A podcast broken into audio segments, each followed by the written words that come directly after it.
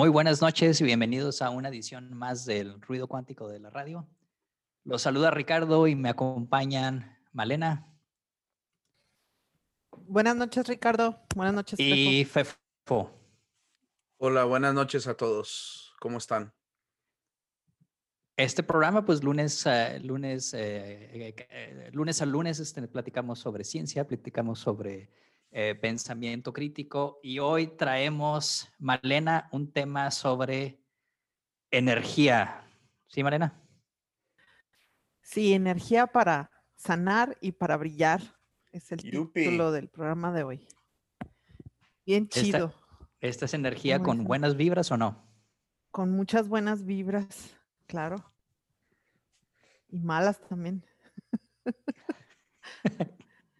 no, el, programa, el programa lo llamamos así porque queremos hablar de temas que tienen que ver con la energía nuclear, la, otros tipos de energías que andan por ahí en, en boca de algunos en los medios. Recientemente han, han revivido estos temas en los puesto que en México se debate eh, eh, si se va a invertir en, en, en, energía nuclear para la producción de energía eléctrica, por ejemplo. Pero por otro lado, se presentan, y, se presentan algunos uh, personajes de la vida pública hablando de otro tipo de energía, energías renovables o limpias, eh, que no son bienvenidas. Y así, ese es el tema de hoy.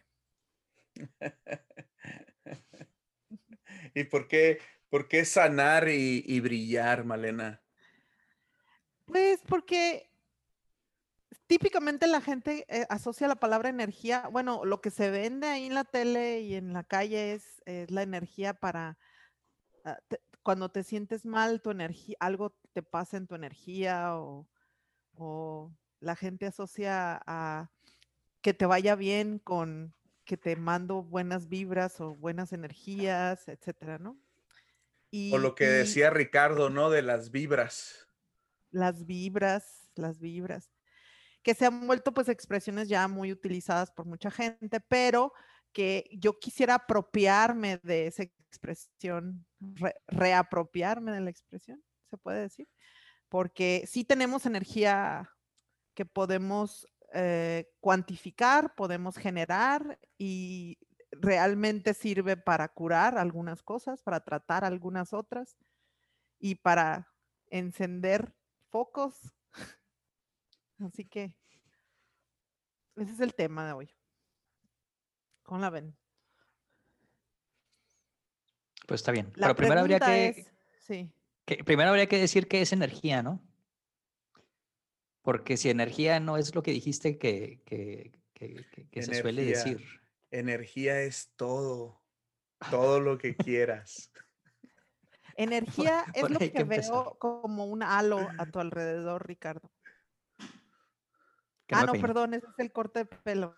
Sí. Está, está peculiar, ¿no? El corte el día de hoy. Oye, y hablando de malas vibras y, buenas vibras, ¿qué onda con las elecciones de los gringos? ¿Qué energía les mandó el resultado o potencial resultado? Eh, energía controversia. No, no sé, energía que Ah, em Energía confusa. Está muy interesante que veas, ver en otros países, como por ejemplo Estados Unidos, este rollo de, que se espere la gente a que se cuenten los votos y eso es como déjà vu. Pero ah, está interesante la dinámica. Y, el, y el, obviamente las expresiones que utilizaron en este caso Biden, que fue el candidato que salió a ganador eh, presidente electo, las, unas de las expresiones que utilizó en su primer discurso, digamos, oficialoso con, con su vicepresidenta, eh, él hace una, una introducción a la gente diciendo que ahora sí vamos con más ciencia y más, más de estas cosas, ¿no? De hecho, en los dos discursos, tanto en lo de Kamala Harris como en la de Joe Biden, los dos de manera independiente mencionaron la palabra ciencia, que, que es una ganancia e, en el contexto de haber pasado cuatro años con, con el señor Trump. Eh, eh, eh, ya, ya, fue, ya fue particular. Y eso me transmitió buenas vibras. a ver, a ver qué pasa. Nos mandó buena energía. Nos mandó buena Además hay que checar a ver si no hubo un, evento sismológico también, porque pudo haber sido eso. Pudo haber sido eso, o, pudo haber sido, ¿qué es este Harp o quién? Que controla todo el, el mundo con, la manipulación de la energía. Ah, sí. ¿Cómo está? ¿Cómo está ese rollo? No, no, no, no he tenido chance de verlo, pero sí, sí hay eso. Sí, es HARP, ¿no? Creo que sí. El observatorio meteorológico, ¿no? En, en, el polo. Sí, que controla todo el mundo, ¿no? Básicamente. Y, y, y lo hacen de forma. La energía de las antenas 5G. Por supuesto. 5, 5. Vamos en 5. Al menos lo que se sabe, porque ya ves cómo son esos científicos a lo mejor tienen escondida las seis y este y pues este nos están controlando. Lo interesante de todas estas teorías es de que pues eh, son muy secretas y casi nadie las sabe, eh, eh, excepto el, el, cuate que hizo el video de YouTube que nos está informando, ¿no? A quien le agradecemos infinitamente para que, este, pues ya saben, en fin, regresando al tema de las energías, eh, bueno, es un tema muy interesante, también muy importante para, el desarrollo de la humanidad. Eh, energía es básicamente todo lo que necesitamos para funcionar en términos muy prácticos.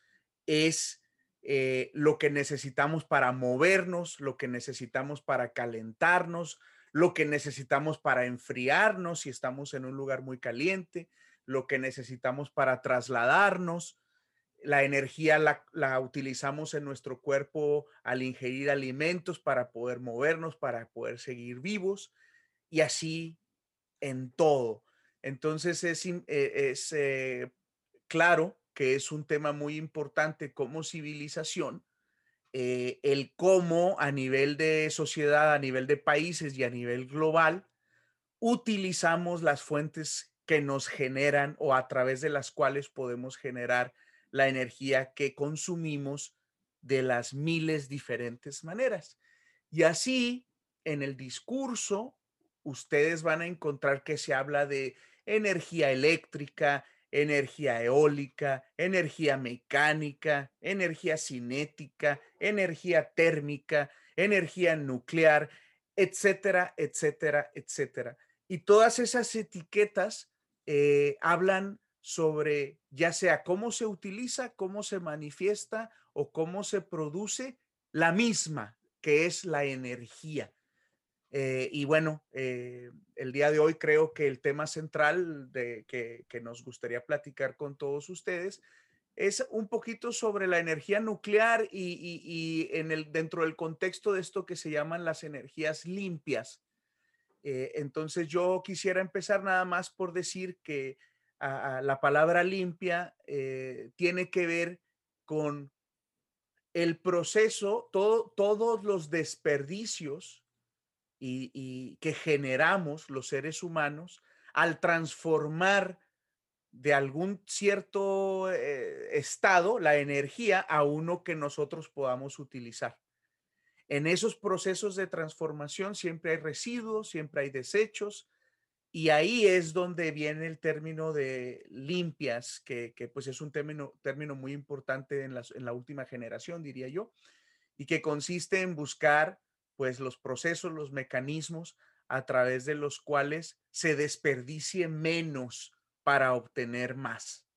Y en ese sentido, eh, pues ustedes saben, que la fuente principal de energía en el mundo, pues son los famosos combustibles fósiles, que no es, es una otra manera de llamar al, petróleo, al carbón, y que eh, pues estos en realidad son muy sucios en el esquema en el que estamos hablando. Es decir, se produce mucha contaminación eh, en los procesos que los llevan desde obtenerlos hasta transformarlos en la electricidad, que principalmente en la electricidad y en los combustibles que usamos en nuestros automóviles y nuestras industrias.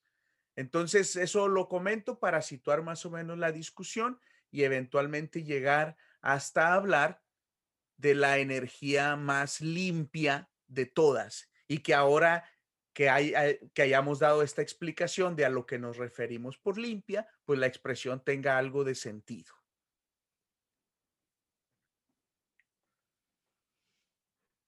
Sí, de hecho, qué, bueno que comentaste que este, lo, de limpia es no solo la, la, contaminación que se produce al quemar estos combustibles fósiles, sino todo el proceso que toma desde encontrarlos, o sea, la, minería que, requiere este, en el caso del carbón o la extracción que se requiere en el caso del petróleo, y luego transformarlos a donde se van a usar y para lo que se van a usar. Para eso se requieren refinerías, se requieren procesos, etc.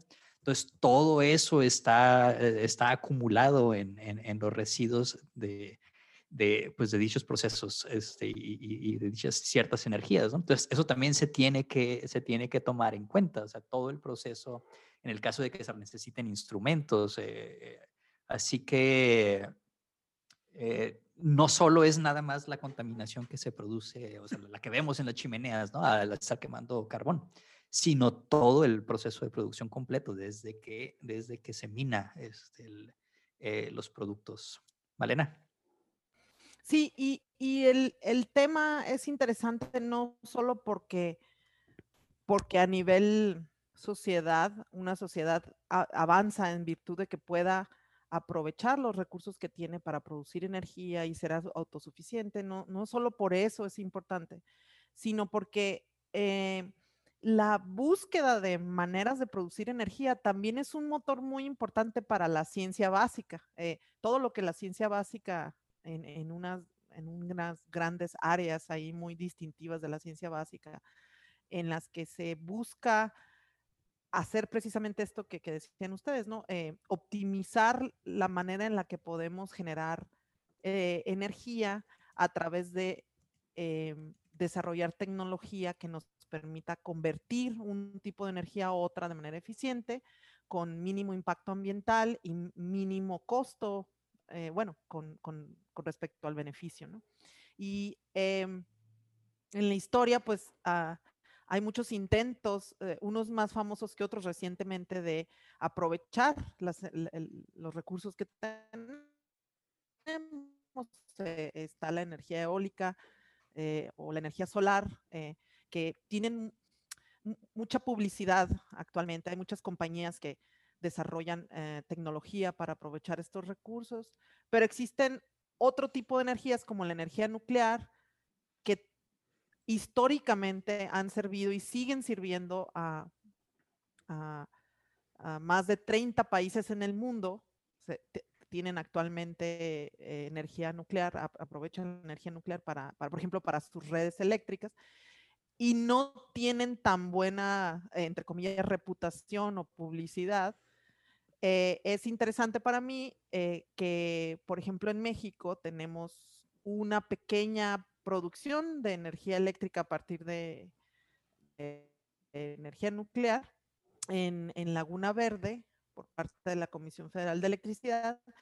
Y fue interesante para mí darme cuenta que hace unos días, pues, eh, estuvo en, redes sociales y en algunos medios eh, la gente que está haciendo un análisis en el marco de la reforma energética del 2003 de si México puede ser un país que invierta más o, invierta a otra escala en, producir energía eléctrica, en este caso a partir de energía nuclear.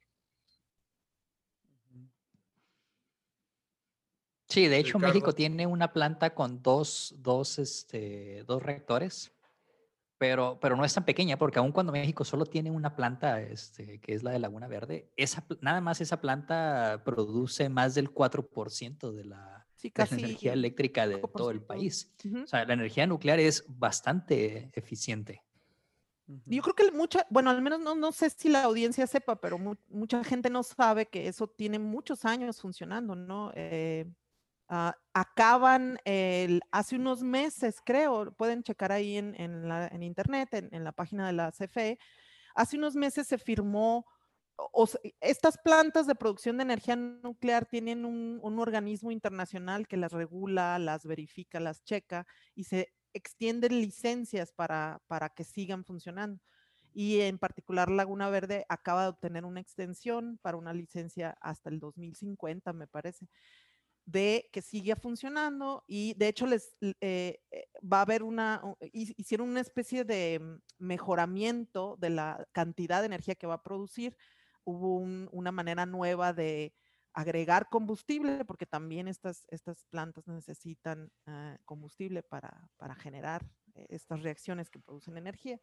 Y es, es, creo que es importante, pues, platicarlo, pero también es importante eh, contrastar el hecho de que para mí no cabe la menor duda de que la energía nuclear es el, energía, pero contrastarlo con, pues, el discurso de que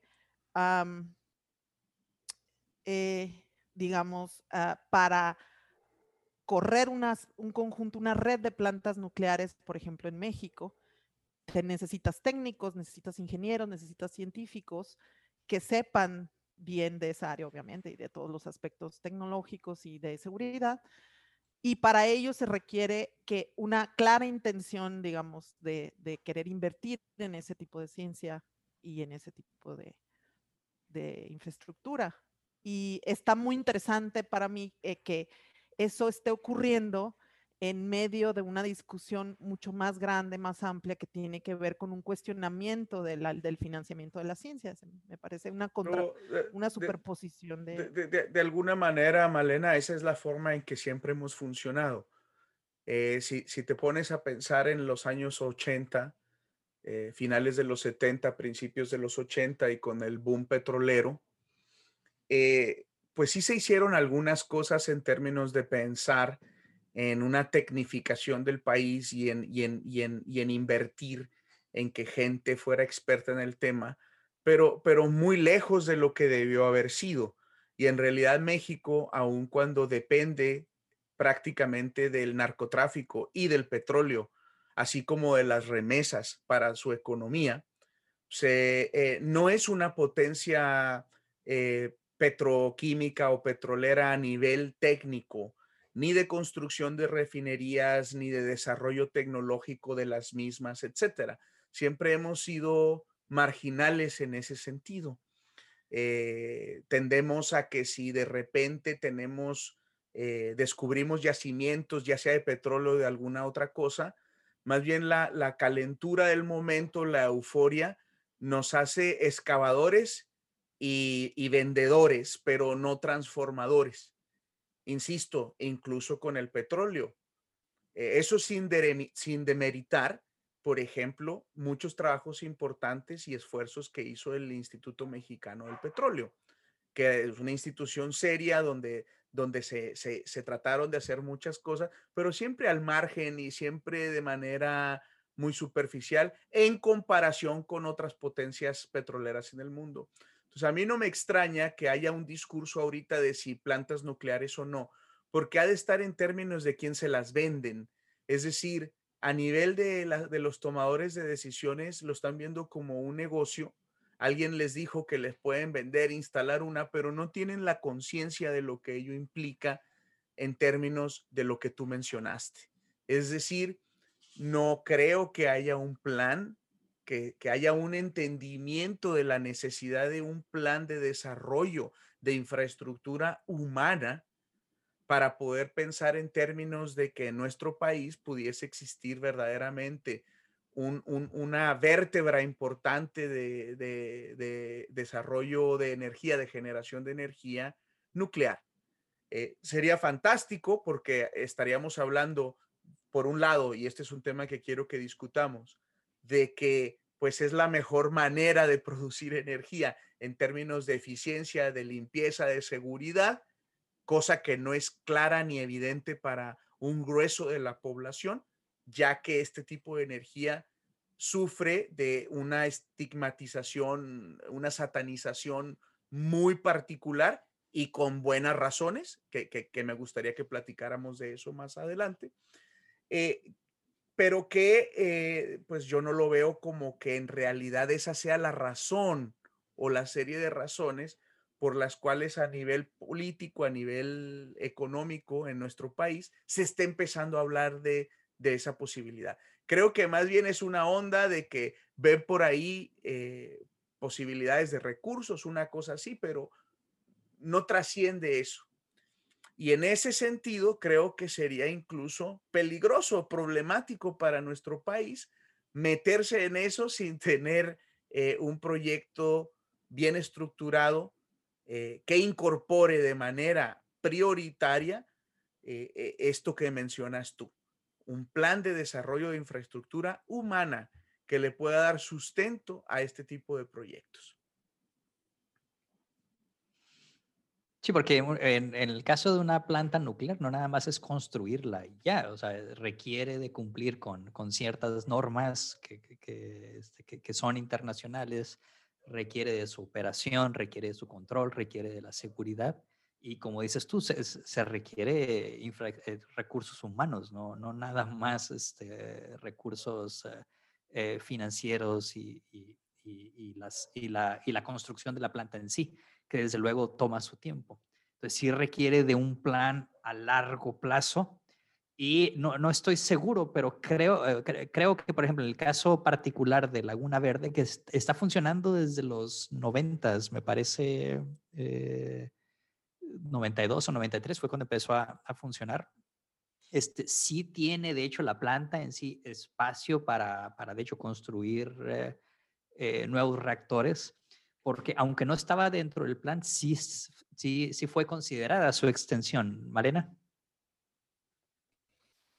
Sí, em, eh, no sé hacia dónde vamos a ir en el programa. Ahorita Fefo decía algo sobre si nos vamos a platicar acerca de cómo se produce, eh, a, qué, a qué se le llama energía nuclear y hacia dónde vamos ahí, o si vamos más hacia hablar de qué infraestructura tiene México y cómo puede crecer, ¿no? Lo, lo único que quiero decir con respecto a este tema que, que me pone aquí Ricardo es que a mí, nada más para cerrar eso, a mí me, queda, me da la impresión, por lo que he leído recientemente sobre la transición energética a la que se comprometió México en el 2013 con una reforma y cómo en esa transición hay uno, como unas metas que hay que cumplir de acuerdo a un de acuerdo a algo que se firmó con el resto del mundo acerca del uso de energías limpias, me parece que ese camino que tiene que ver con energías limpias no está peleado con el uso de la...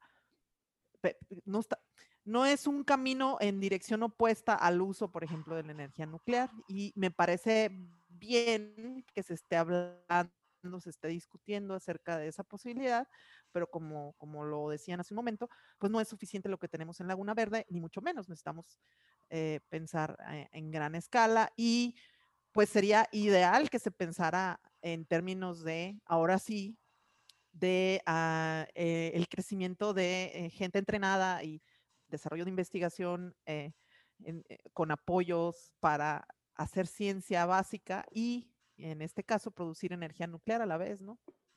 Que de cierta manera se hace en una escala muy pequeña entre Laguna Verde y el ININ, digamos, son, digamos, los únicos lugares en donde por un lado se hace investigación en, con energía nuclear o con, en las áreas de ciencia nuclear, se le da servicio muy modesto a, la industria de la salud en términos de producir reactivos, de enriquecer algunos materiales para la salud o para la industria, pero es, digamos, muy, muy pequeño lo que se tiene ahorita. Entonces, está muy interesante hacia, hacia dónde pudiéramos ir. Y quizá eh, me, la parte, si regresamos al inicio del programa, lo que aquí me, hacia donde yo veo que vamos es a la consulta a la que se empieza a decir, a ver, ¿qué dice la gente de cuáles son las energías que deberíamos de tener, si seguimos con el petróleo o si hacia dónde vamos, ¿no? Y esa es la parte donde ahí sí eh, es bueno que todos sepamos, por ejemplo, qué es la energía nuclear, cómo se produce y cuáles son los riesgos predecibles, calculados, eh, cuál es la manera en la que se ah, tratan los residuos, etcétera, y cómo se compara eso con las otras, ¿no? Maneras de producir energía y saber, entre más sabemos, mejor decisión vamos a tomar. Antes de, de, ir a eso, Malena, que creo podríamos dedicar la segunda parte, la segunda media hora del programa a hablar de eso justamente, yo sí quiero hacer otro comentario en, en relación a, a, lo que tú trajiste en esta primera mitad de la relación con la ciencia, de la ciencia básica, eh, que, que, haya esta discusión y que al mismo tiempo estemos en esta encrucijada de, de, si la ciencia es importante o no para nuestro país, si es importante o no que nuestro país invierta. Eh, ¿Por qué insistimos tanto en esto? Yo quiero eh, retomar el comentario de lo del, de lo del petróleo. Eh, pero, pero llevarlo incluso a, otros sectores. Y quizás eh, la analogía que podría yo utilizar es la siguiente. México, no exclusivamente, pero México, precisamente por ser un país que carece durante todo el tiempo, no, no exclusivamente hoy, sino ha, carecido de una política pública basada en, la ciencia, con, un claro, con una clara intención de, de, ser un país científico como, como creador y productor de ciencia y tecnología, es un país que nada más vende cosas. Entonces, eh, eh, quizá ese es el punto, dice Ricardo, eh, funciona desde los noventas, sí, y era un reactor viejo, de generación vieja que ya no usaban en Francia y que acá nunca ha estado a su capacidad máxima y que acá nunca se ha desarrollado un reactor diferente, nuevo o complementario. Es decir, en este momento podríamos comprar reactores que fueron diseñados en otro lugar. México tiene una de las personas o de los conglomerados más ricos del mundo, pero en México no se construye ningún celular, no se construye ningún teléfono, no se construye tecnología que, que vaya a, a ser la siguiente. Se arman un montón de cosas y se venden. Pero precisamente porque no se invierte en ciencia básica, que creo que esto es lo que a lo mejor para muchas personas no queda claro. El hecho de que nosotros seamos nada más vendedores y no creadores de tecnología es una consecuencia de que no tenemos una ciencia básica robusta que dé sustento a una ciencia aplicada y tecnológica robusta. Entonces, el hablar de cualquier tipo de energía, energías limpias, que hay que poner cosas para agarrar energía en los océanos, agarrar energía en el aire, que las celdas solares, lo que tenemos es un montón de compañías que tratan de venderle a los gobiernos y a los particulares tecnología de otros países, muchas veces no de la última generación.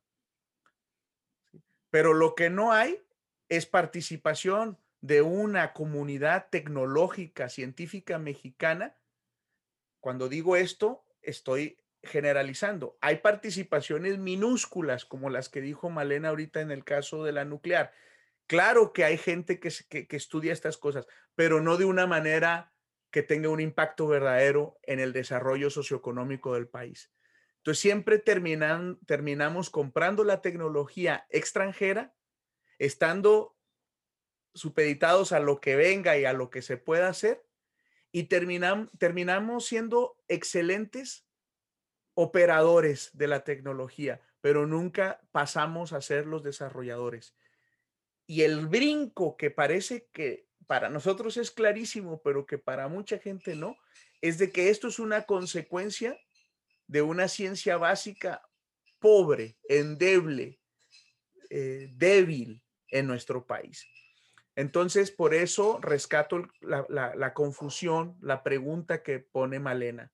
Qué curioso que en el discurso estemos empezando a escuchar como una posibilidad que nos parece buena de incorporar dentro de, la, dentro de todos los factores que debemos incorporar la energía nuclear en México, justo en un momento histórico para nuestro país en el que la ciencia está siendo eh, básicamente ignorada. Es más, descartada, no solo ignorada, sino eh, un poquito puesta ya intencionalmente.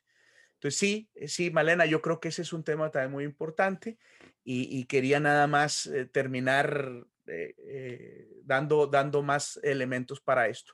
Y si quieren, pues podemos empezar a hablar de, de, qué es la energía nuclear y también un poquito de, yo estoy seguro, siempre que se toca este tema, una de las primeras preguntas es, híjole, pero, pero que la energía nuclear no es la que hace que los pescados tengan cuatro ojos y, y que tengamos tantos problemas de cáncer y que, y que, este, etcétera, etcétera. Y creo que el problema de la energía nuclear es, es la historia, ¿no? O sea, cómo empezó la energía nuclear a ser utilizada, pues fue precisamente en con motivos militares, ¿no? O sea, la, la, primer, la primer muestra de la, de, la, de, la, de la fuerza, vamos a llamar, o, de, de, la, importancia de la energía nuclear, este, que vio el mundo en general, eh, pues fue precisamente el uso de en una bomba atómica. Y esa imagen, es, esa, misma imagen se sigue utilizando aún cuando, cuando, por ejemplo, los medios están hablando de, del caso de la energía nuclear en una planta en la que ni siquiera está relacionado una, una explosión nuclear, pues siempre la imagen es esa imagen de del, hongo de una bomba atómica. Y, ese es el problema. El problema es que empezó así y, y, eso es lo que se ha aprovechado este, también este, para aquellos que temen la energía nuclear así por default, sin siquiera saber qué es. Es pues simplemente, no, pues es que no sé cómo funciona, pero la, la, la bomba nuclear, ¿no? Eh, la radioactividad, no tanto la radioactividad, porque la radioactividad ha pasado por diferentes etapas históricas, ¿no? hubo, hubo un tiempo en los 40, 50 en que la radioactividad este, era popular entre los charlatanes porque incluso vendían pastillas, este, pastillas de, material radioactivo, ¿no? Lo contengan o no lo contengan, eh, este, para curar todo tipo de enfermedades, ¿no? Entonces hubo una época en que la radioactividad no estaba mal vista, eso es como que es más moderno y creo que pasó por lo de Chernobyl, ¿no? Este, que, que, la radioactividad se volvió así la mala de, las, de, la película. Pero en realidad todos estos factores tienen que ver con lo mismo sobre qué es radioactividad y qué es energía nuclear, Malena. Ajá, este, pues primero voy a empezar abordándolo así como tú lo empezaste a narrar, ¿no? Lo, primero que hay que decir es que el material que contiene una bomba nuclear de las que históricamente se lanzaron sobre algunas partes del mundo para hacerle daño con un propósito específico a la población, eh, tienen un material que no es el que tiene el, el, combustible de una planta nuclear que produce, por ejemplo, electricidad a partir de una termoeléctrica, eh, eh, aprovechando el calor que producen estas reacciones nucleares para calentar agua y, y en su y en su debido momento usar esta agua como si fuera una termoeléctrica. Entonces, el material nuclear que se utiliza para hacer este proceso de transformar reacciones nucleares, les voy a llamar por, llamarles de alguna manera, en agua caliente que con presión o con algún otro mecanismo mueve turbinas y genera electricidad, ese proceso, en ninguna parte de ese proceso hay ni el tipo de material enriquecido ni la cantidad de material enriquecido que le tienes que poner a una bomba nuclear para hacerle daño a las personas. Eso es primero. Y segundo, eh, prácticamente todo lo que nos rodea en la naturaleza emite radiación de algún tipo, eh, radiación le voy a llamar. Eh, la comida que comemos, el agua que tomamos, nosotros mismos, etc. Entonces, para saber si la, lo que la gente denomina energía nuclear y que luego lo revuelven con el tema de la radiación, para saber si cualquiera de esas cosas nos hace daño, pues, simplemente tenemos que hacer experimentos.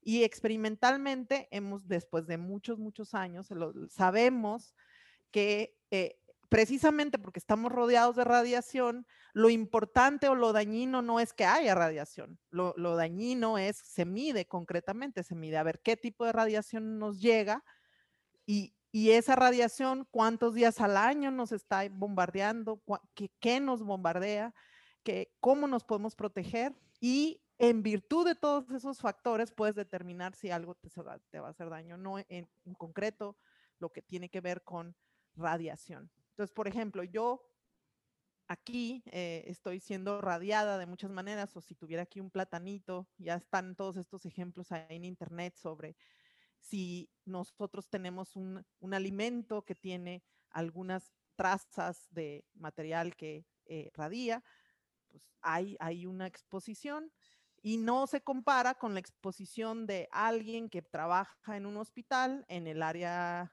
de imagenología colocando a los pacientes y manejando, manipulando la máquina de rayos X. Bueno, ahí se tienen que tener otros cuidados por la exposición es otra y el tipo de radiación es otra.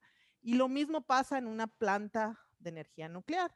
En una planta de energía nuclear, para empezar, el, combustible nuclear que se utiliza en este proceso de calentar agua, por ejemplo, para producir energía eléctrica, pues es un material que está en un contenedor eh, que tiene un conjunto de mecanismos que sirve para controlar lo que está pasando en ese reactor y hay un montón de pasos en esos mecanismos que en, cuestión de segundos pueden detener ese, ese proceso, igual que en cualquier otra planta de producción de energía, ¿no?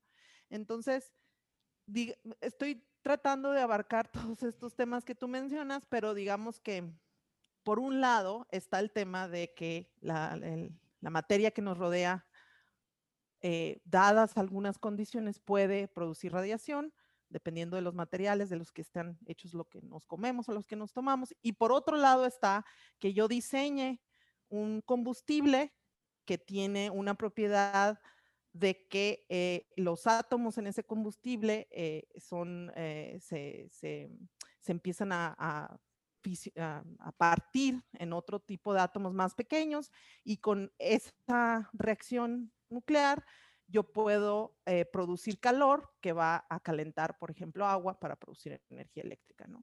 Eso es, digamos, a grandes rasgos eh, de lo que estaríamos hablando.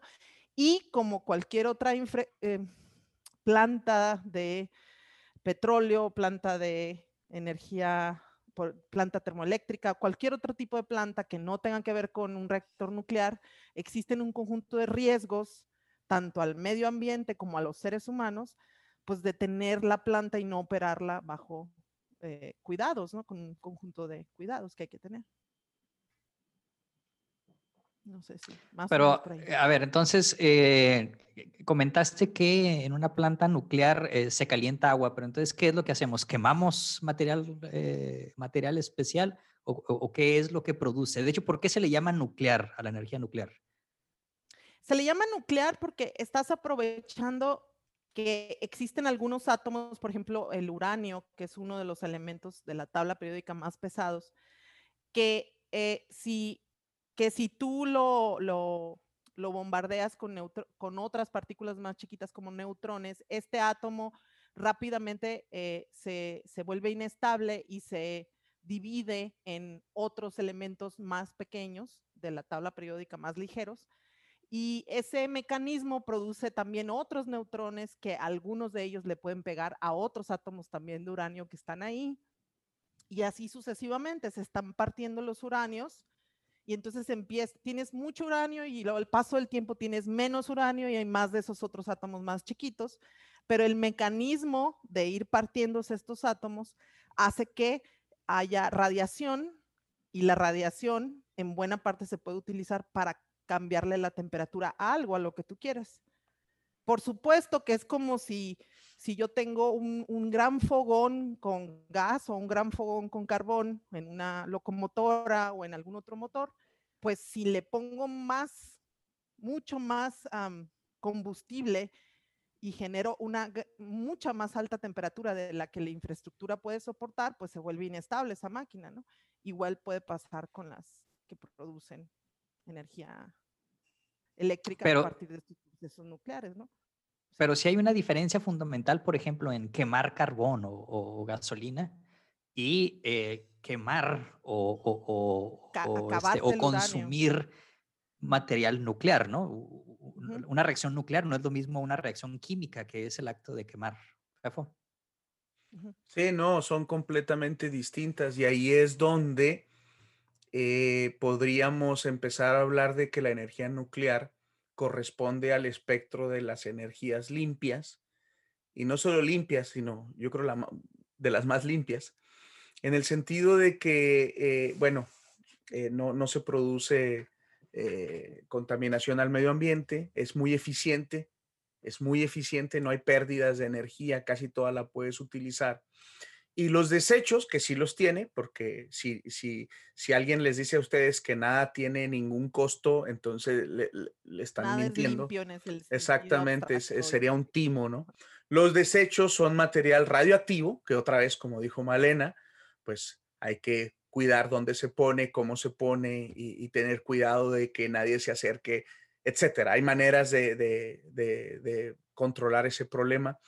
Además, cada vez más, porque ahora ya resulta que con las tecnologías de nueva generación, mucho del material de residuo de los generadores viejos se está pudiendo utilizar para, para combustible de, los nuevos. Nuevo. Sí. Y, eh, eh, con respecto a lo que decía Malena, de que al igual que una termoeléctrica o, cualquier otro tipo de infraestructura eh, generadora de, energía eléctrica, por ejemplo, pues puede haber accidentes y, hay riesgos asociados a cualquier actividad humana, más una de, índole tan, industrial, tan de gran escala como este tipo de, cosas, una este, plataforma petrolera, una refinería. Y aquí entra un tema que ya es sociológico y psicológico muy interesante, relacionado también con lo que menciona Ricardo de, de este estigma de la palabra nuclear. Eh, desde luego que han existido accidentes, desde luego que ah, personas han fallecido a, través de algún problema con radiación derivado de un accidente que tenga que ver con energía nuclear. Personas se han enfermado, sí. Lo que es peculiar es de que si llega a suceder eh, un accidente como el de Fukushima, que es el más reciente, o el de Chernobyl, que fueron accidentes importantes, grandes, de, lo más grande que puede suceder en una de estas, de estas plantas.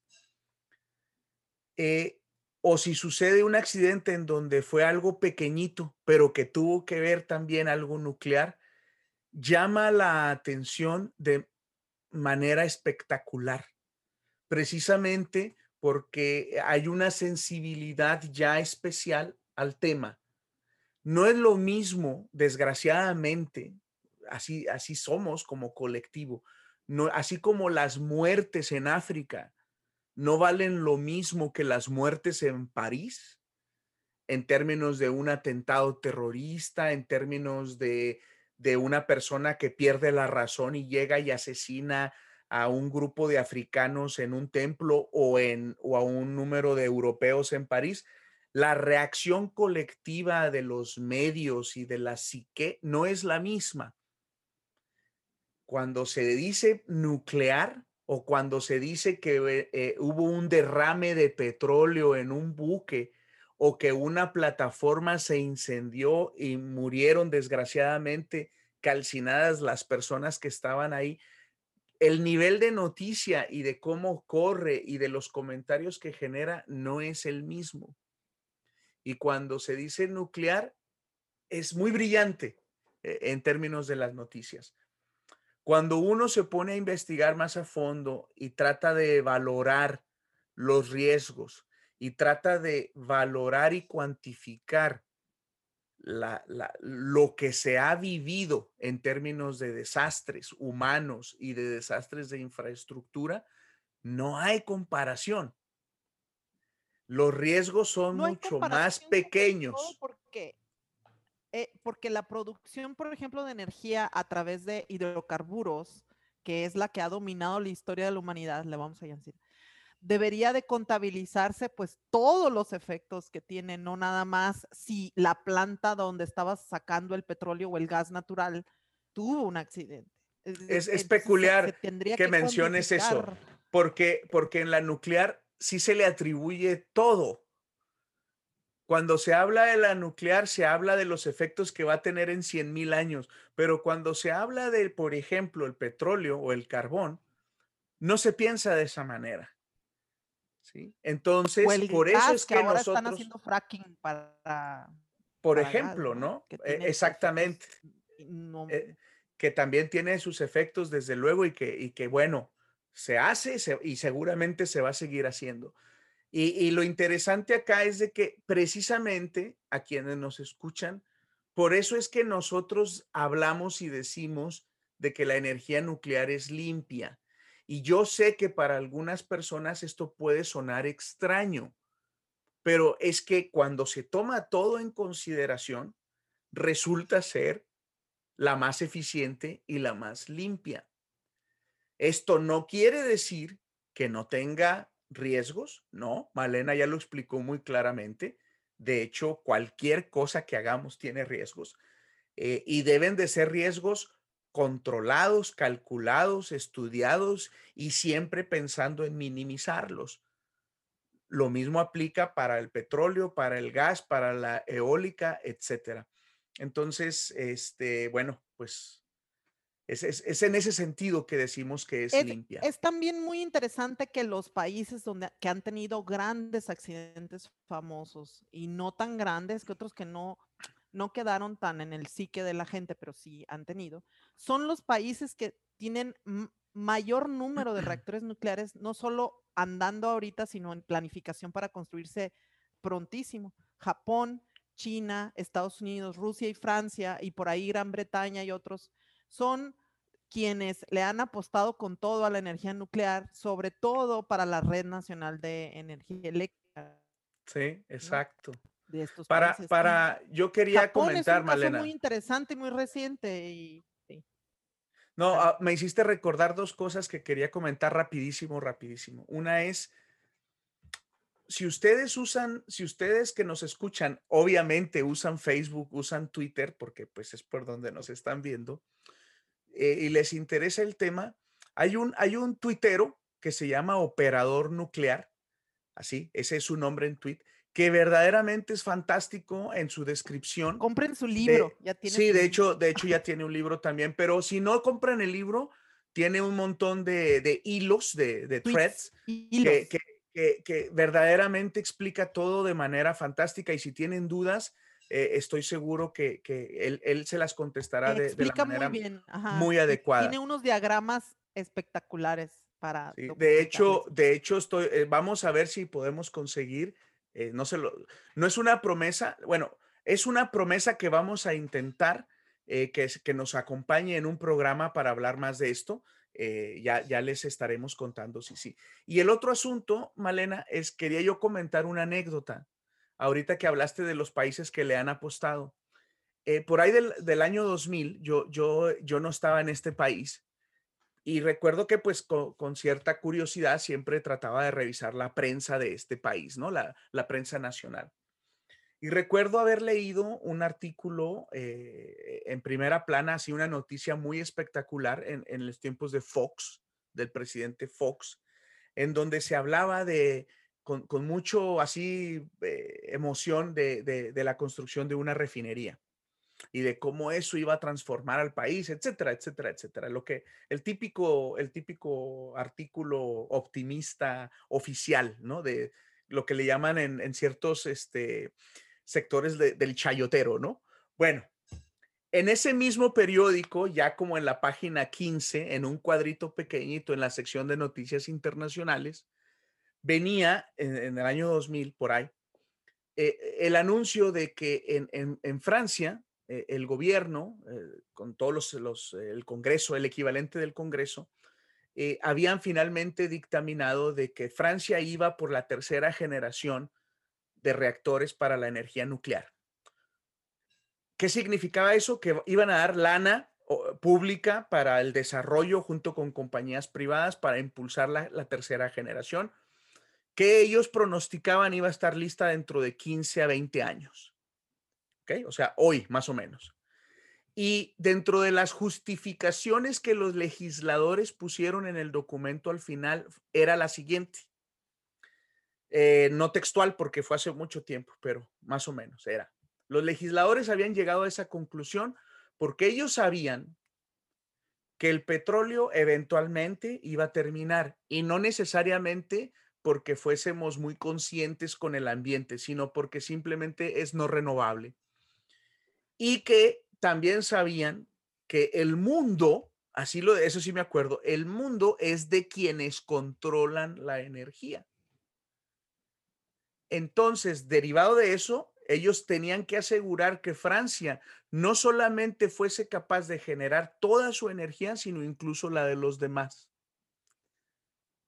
Estos eran legisladores que estaban seguros que ellos no iban a ver eso. Estaban legislando para oportunidades en su país en 30, 40 años. Y en el mismo periódico, ¿no? En, donde en la primera página estábamos hablando de tecnología de los años 40 como un gran logro de nuestro país. Y en una página escondida estaba lo que de verdad deberíamos estar haciendo.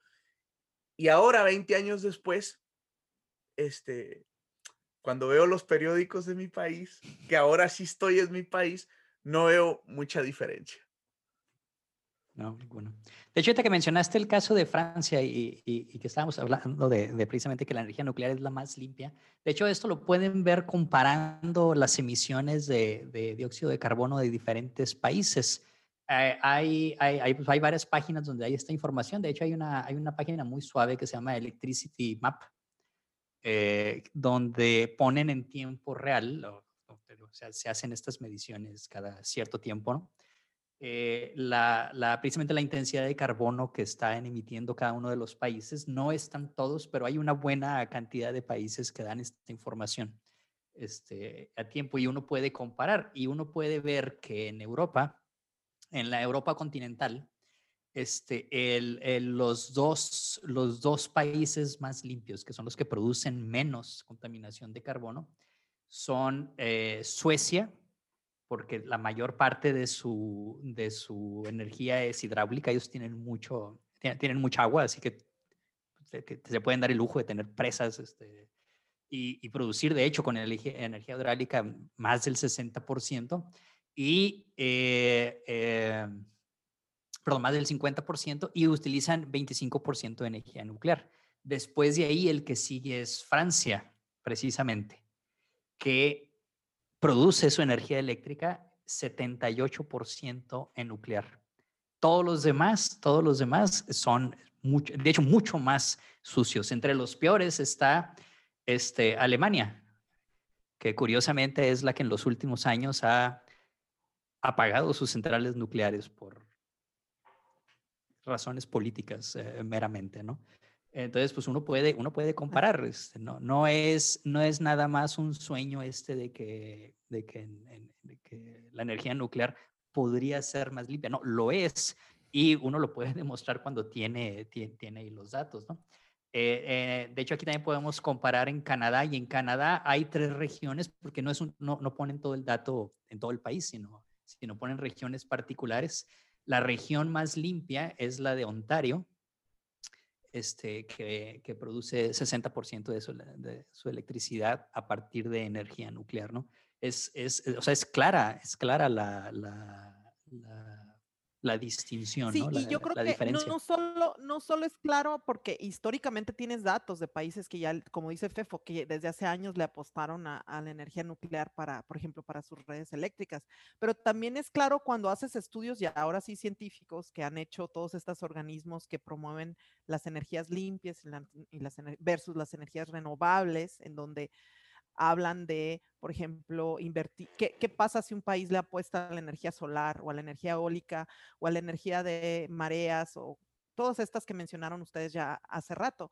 Y digamos, si tratamos de dar una respuesta global a eso, o por qué de todas maneras cuando comparas a la energía nuclear con estas que también son limpias, digamos que aquí lo que hace que la energía nuclear gane con, con respecto a estas es que para la solar, la eólica, la de mareas, todas estas energías son renovables, son limpias, pero el problema es que no son continuas. Eh, ¿En qué sentido? Por ejemplo, la solar, tienes que inventar maneras de guardar la energía que capturaste cuando tuviste la mayor exposición a la luz solar, eh, para cuando hay nublados o cuando hay, obviamente, la noche, etcétera. Eh, en el, y, en el caso de la eólica tienes que guardar la que tienes cuando tienes las épocas ventosas, etcétera, ¿no? Entonces, todas estas otras energías son buenas también en el sentido que son limpias en ese, en ese nivel de evaluación, pero ¿dónde ¿de dónde provienen las deficiencias? En el hecho de que no son continuas y en el hecho de que los mecanismos que necesitas para guardar la energía, que son estas enormes baterías y estos enormes depósitos de energía, esos mecanismos no son tan limpios, los, mecanismos para guardar y reutilizar la energía, ¿no? Cuando apuestas a esos otros caminos. Entonces está muy interesante y, no sé si quieras que antes de que se nos acabe el tiempo contestemos preguntas de Facebook o hacia dónde vamos. Sí, pues de hecho ya nos quedan unas, unos, unos cuantos minutos nada más.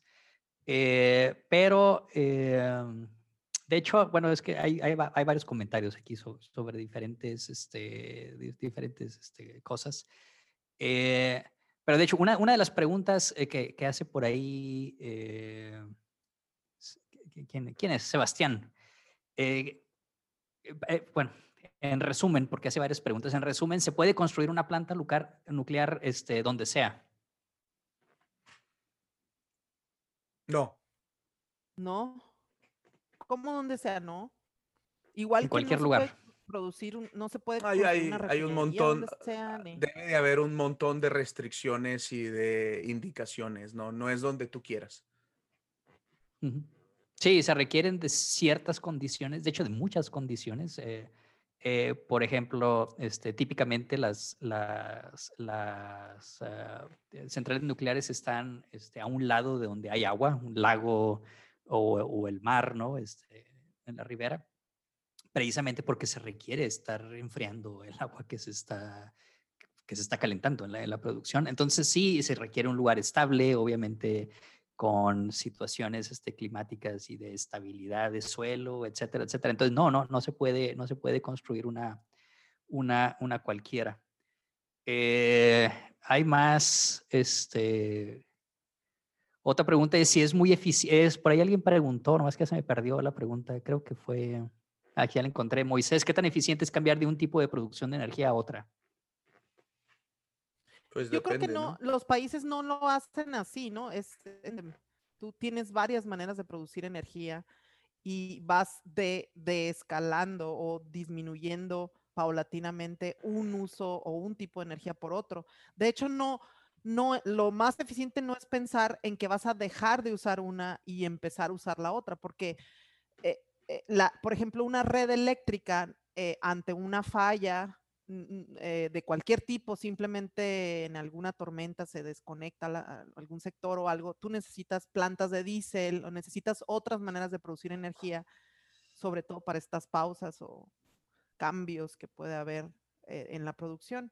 Entonces, yo creo que más bien eh, tú te pones una meta como país, tú decides a qué le apuestas y de hecho hay, hay, hay una especie de algoritmo que se propone por parte de la Comisión Internacional de Energía Atómica, en el que se hace una especie de, como si, como si un país se sentara a reflexionar y contestar un cuestionario de qué se requiere para apostarle a, la, energía nuclear como la, la, principal fuente de energía en este país. Pues necesitas un conjunto de pasos previos de investigación y de reflexión no solo para la parte práctica, que es la infraestructura misma que tienes que construir, sino para ese tipo de cosas que pregunta Moisés, ¿no?